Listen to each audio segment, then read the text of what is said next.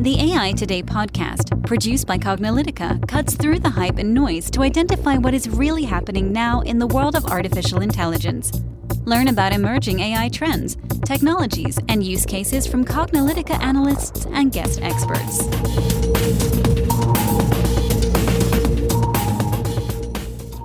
Hello, and welcome to the AI Today podcast. I'm your host, Kathleen Walch.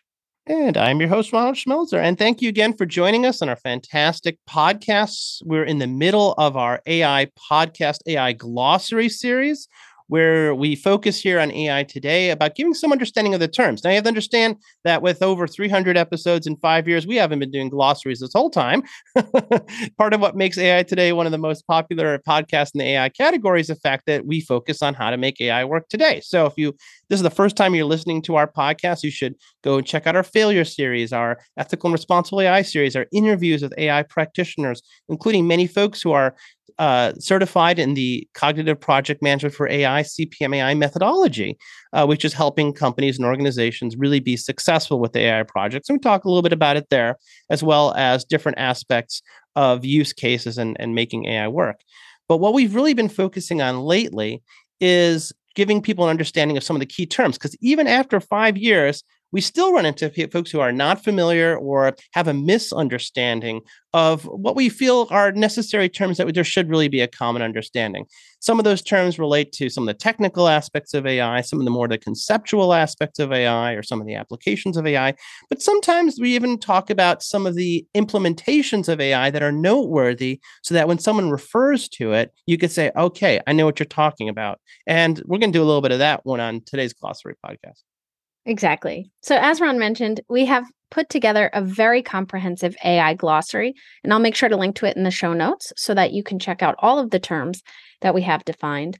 But we wanted to spend some time sharing it with our AI Today podcast listeners as well, since uh, some of you have reached out and, you know, despite many years that we've been doing this podcast, some terms can still seem a little confusing to people, or uh, you might not be 100% sure how they connect and you know with each other. And sometimes there's just definitions out there that are confusing for no good reason. So we wanted to really simplify it and make sure that our listeners were understanding all of these basic concepts and terms related to ai machine learning and big data.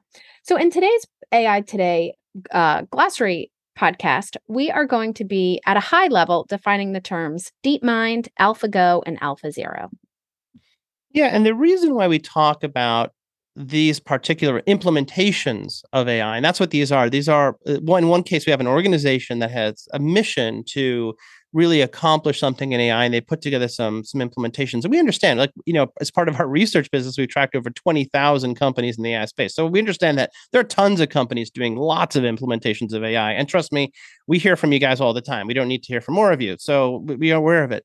But there are some notable applications and implementations of AI that have really sort of shifted the way in which the industry has thought or as a or or sort of validated some of it. And so the one of the big ones is this organization called DeepMind, which is a British AI research company that was acquired by Google in 2014. So they had existed from before that. And their purpose is they're trying to achieve this so-called strong AI, which is the artificial general intelligence, which is trying to build a an AI machine learning system that can really handle a very large range of tasks. You know, eventually, you know, anything that our brain can do, they want this intelligence to do too, from understanding the world to speaking to navigating to thinking about things, playing games.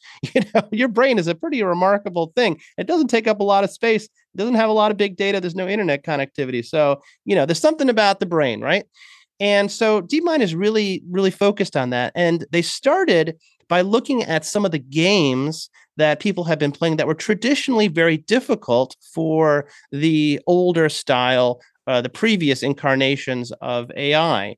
Um, and uh, we'll talk about about the, those implementations and kind of where things are going. But just in general, you know, the idea is that you know if you think about a game a game involves you know you need to look you need to be able to understand a game look at it understand the pieces the board you know, so there's a visual component there's a understanding where things are at component and then you have to have a strategy Uh, and that strategy needs to be not just for like that move or the next move, but you need to think about winning the game. You need to respond to the other person's moves. You need to be able to even have a little bit of creativity and think outside the box because maybe the other players already, you know, you can't do the things that people are expecting.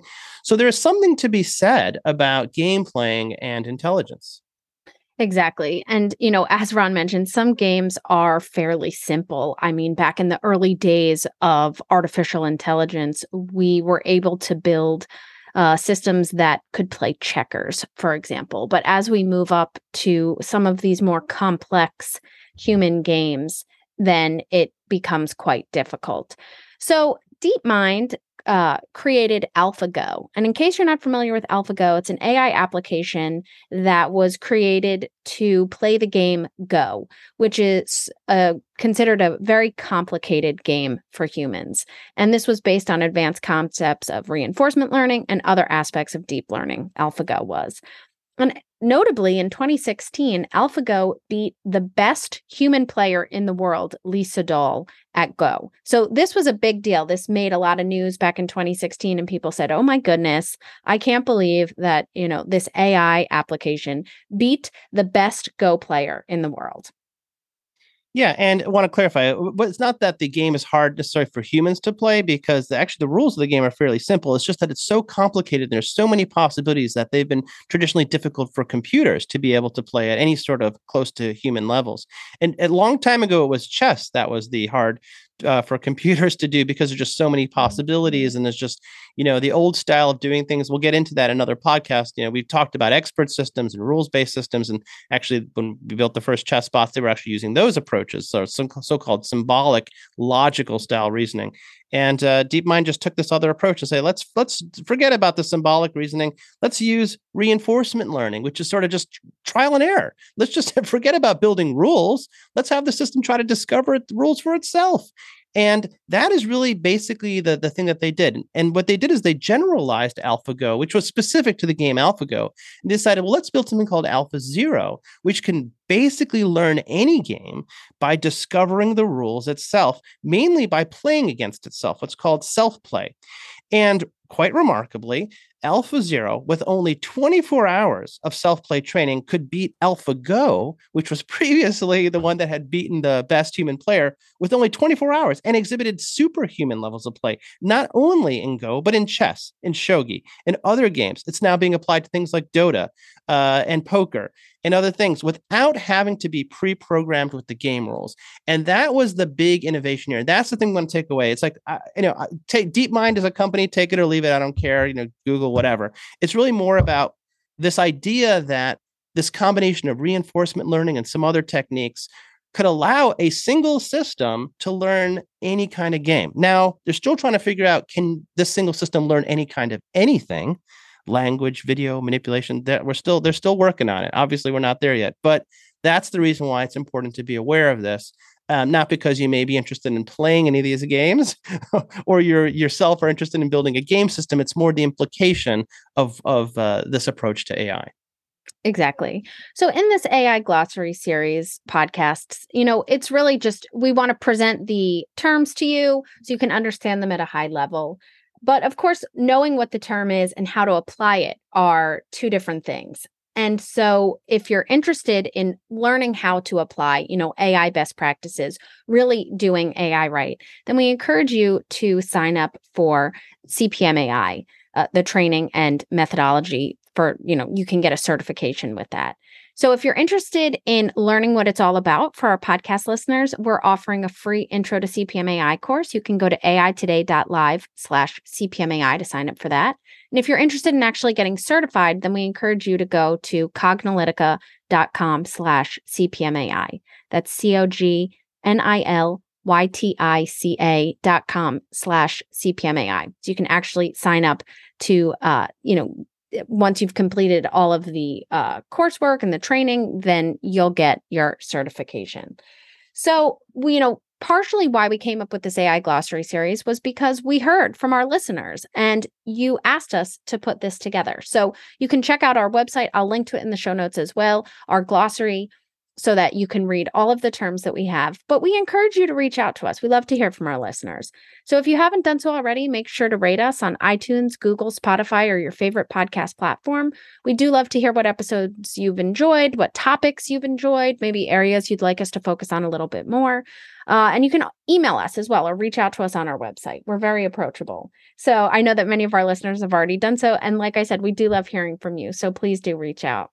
And with that, we thank you so much for listening to today's podcast, and we'll catch you at the next episode. And that's a wrap for today. To download this episode, find additional episodes and transcripts, subscribe to our newsletter, and more, please visit our website at cognilytica.com.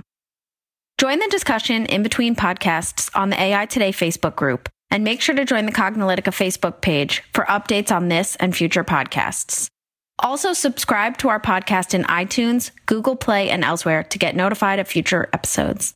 Want to support this podcast and get your message out to our listeners? Then become a sponsor. We offer significant benefits for AI Today sponsors, including promotion in the podcast and landing page, and opportunities to be a guest on the AI Today show. For more information on sponsorship, visit the Cognilytica website and click on the podcast link. This sound recording and its contents is copyright by Cognilytica, all rights reserved. Music by Matsu Gravas. As always, thanks for listening to AI Today, and we'll catch you at the next podcast.